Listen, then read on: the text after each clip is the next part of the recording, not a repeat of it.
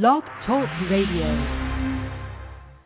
Good morning, folks. Troy Dooley here, the host of the Beachside CEO. Yesterday we voted, and man alive, did we see all kinds of stuff taking place going on.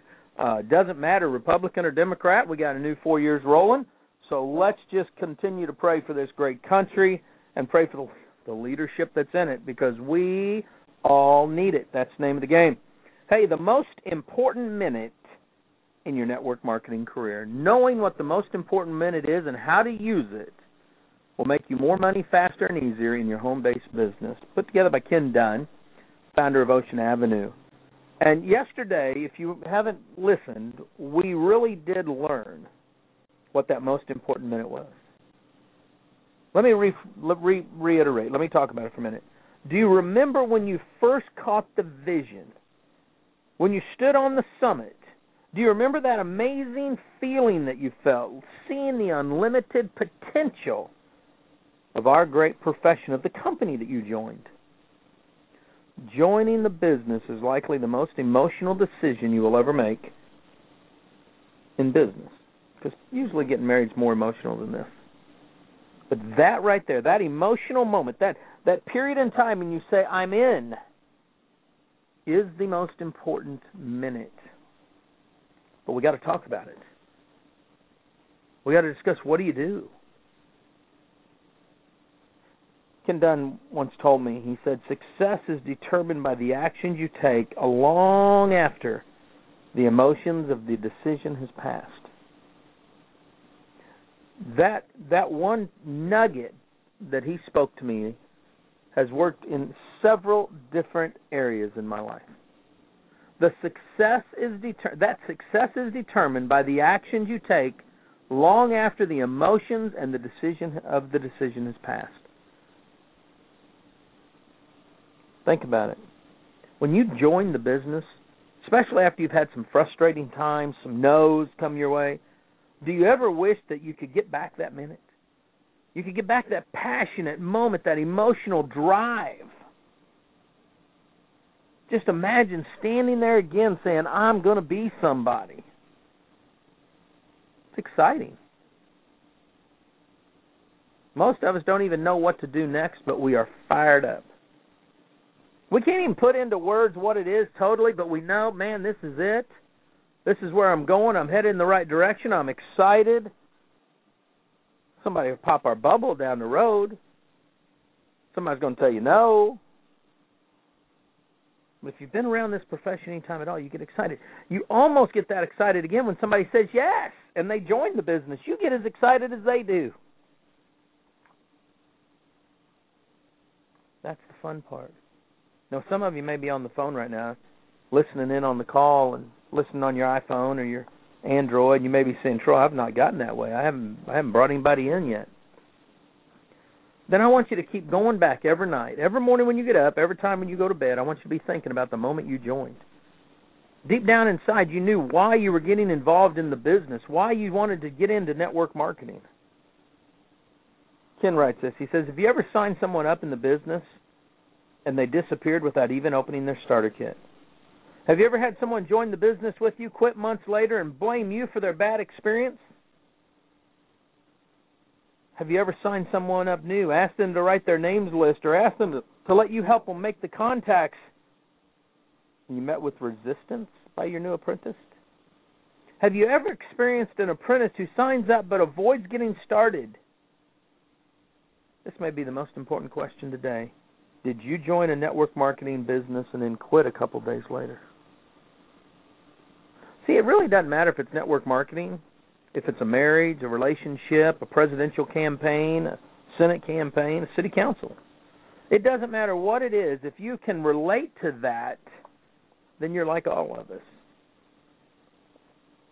Most networkers just don't like talking about it. But see, the most important minute is when you say, I'm in. It's right then and there. Sure, it's a scenario of disaster. Sure, most of the time you don't even know what to do with the new person. But it's that most important. See, we all know that if you want something big, you got to do something big. But we also know there's a significant amount of people who never get started or disappear because the pain of change is greater than the pain of staying the same. And that's not any of our faults. But that's where I really love getting involved with people. See, when I sign somebody up, I make clear to them, let's keep connecting, keep reaching out, let's keep keep going, let's keep doing. And what I found with people is 95% of the time, they're not on our radio shows, they're not on our training, they're not hitting the website, they're not emailing, they're not calling, they're not texting, they don't even they don't do nothing. They fall right back down into the same trap. And that, my friends, are a tough call, but it's not your fault. Yesterday we talked about the fact that we're going to bring people in and those that want it as bad as you do are going to rise to the top. They're going to make it big. Ken writes this. I thought it was good. He said the first thing we need to understand is that mountains have a point at the top, and the other side can be a slippery slope. Have you ever heard the buyer's remorse or of a sober second thought? Joining a network marketing business is a purely emotional decision. It is. People join because they know, like, and trust you. 20% of the people are going to join because of a logical decision, the rest is emotional. But there's a couple of reasons that Ken writes in here for these emotions. One, the barrier entry is low enough. See, if you're going to spend a million dollars on a new franchise or 250 on a new business, I guarantee you we would take months or, or weeks to investigate the decision. But starting a network marketing business in a good company is going to cost about I don't know, probably four hundred to a thousand dollars or so, somewhere around there. The sweet spot's usually about five five to a thousand. Most people join on a credit card. And even they don't do everything to lose their initial investment. Or I should say, even if they do lose that initial investment. The product's just sitting in the garage. Let's just be realistic for a minute. Most of them don't think it's the end of the world. Matter of fact, I've seen people buy five and ten thousand dollars worth of water filters and leave them in their garage. They buy vacuum cleaners and leave them in the garage. They don't think it's the end of the world because it wasn't a big enough barrier of entry. Number two, people have an instant gratification mentality. It doesn't matter if we tell people over and over again that it'll take two to five years to build this business and to build it into a full time income. What happens is they see the money stories. They hear these people that have just built it in 90 days or whatever. They, oh, we're making ten thousand dollars. We're making this. We're making it that, and they think they can do the same daggum thing, and they don't realize that a lot of times it's just hype. See, we can't stop people from talking about big money. And as long as we do, it's going to bring people in on that emotional roller coaster called Get Rich Quick. The one thing I never talk about with my team is big money. There's no reason to. This was a life change for me. We're going to go out here and we're going to continue to rock along our life hasn't dramatically changed just because we joined Ocean Avenue. Your life's not going to change just because you. But I tell you what, three to five years down the road, your life can change. Not 90 days, not a year. Can it change? Sure. If you brought one person in a month and they brought one person in a month, sure. You guys are out there getting the product and and bringing in customers, and the customers are getting their product for free, and you're absolutely. But you want to know it's going to be a three to five year process. My good friend Richard Brooke wrote the four year career. Wonderful. Everybody should have it. I tell my team that. It's the name of the game. But if you want to get people off the roller coaster, then you've got to act fast. You're standing at the top of the mountain. You can see it all. Your dreams are there. But you know what happens when you're on top of a mountain? You got a lack of oxygen. Lack of oxygen means you get lightheaded. All of a sudden, maybe those dreams are clouding your judgment a little bit. You dream that you're flying your own jet and all this stuff, and then all of a sudden you start coming down the mountainside. Oxygen starts getting back. All of a sudden your head clears and you think, oh my gosh, what the heck am I doing? I'm quitting. This is too hard. I'm going back up and over the other side of that mountain. Not like that. Doesn't have to be like that. Ken won't, didn't put this in his book, but I'm going to tell you this. Building a network marketing company is like shoveling crap. Just plain and simple. If you ever worked on a farm and you had to go and shovel manure, it's going to be in a big old pile and it's going to be sitting there. But then along comes the truck and you've got to move that pile of crap to the other side and get it in that truck so they can either buy it, sell it, or use it as fertilizer and you get out that shovel and you just start piling. And you shovel and you stick it in there and you shovel and you stick it in there and about halfway through that pile of crap you're sweaty, you're hot, you want to quit. It's nasty feeling, it stinks. You put the shovel down and you stand on the end of it and you look around. you could walk back out the other side of that crap and be back right where you started. Or you can shovel your way through the other side of that crap and come out on the other side knowing that you've put it all away. It's all in that truck, it's all being moved out. And you can see a bright green field in front of you. And see, that's how building a business is. But you've got to get started right in the beginning. And you've got to pick up that shovel and you've got to start piling and you've got to start moving that crap out of the way. And you've got to teach each and every one of your people to do the same because here's what's going to happen it's called an adrenaline drop. And as soon as the emotions wear off, if you're not there to support them and help them and give them a way to get going and help them overcome their own limiting beliefs, they're going to run just like you would. Because within minutes, Here's how Ken writes this. He said, Within minutes of joining the business, your apprentice is starting to get worried. Think about the mountain that they're standing on. The downside of the mountain is steep. It can be a nasty fall if we trip. Oh my gosh. We go from that 10-10 moment, that rock and roll, to oh my gosh, we're I don't know about this. and all of a sudden we're about a seven to ten. Give it 72 hours and you can't even freaking find them. They become a secret agent in network marketing.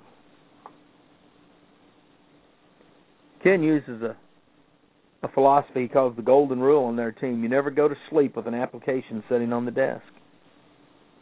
He says, I've met dozens of people over the years who will get their prospect to the summit, take the application, and then wait days before they actually sign their new partner up.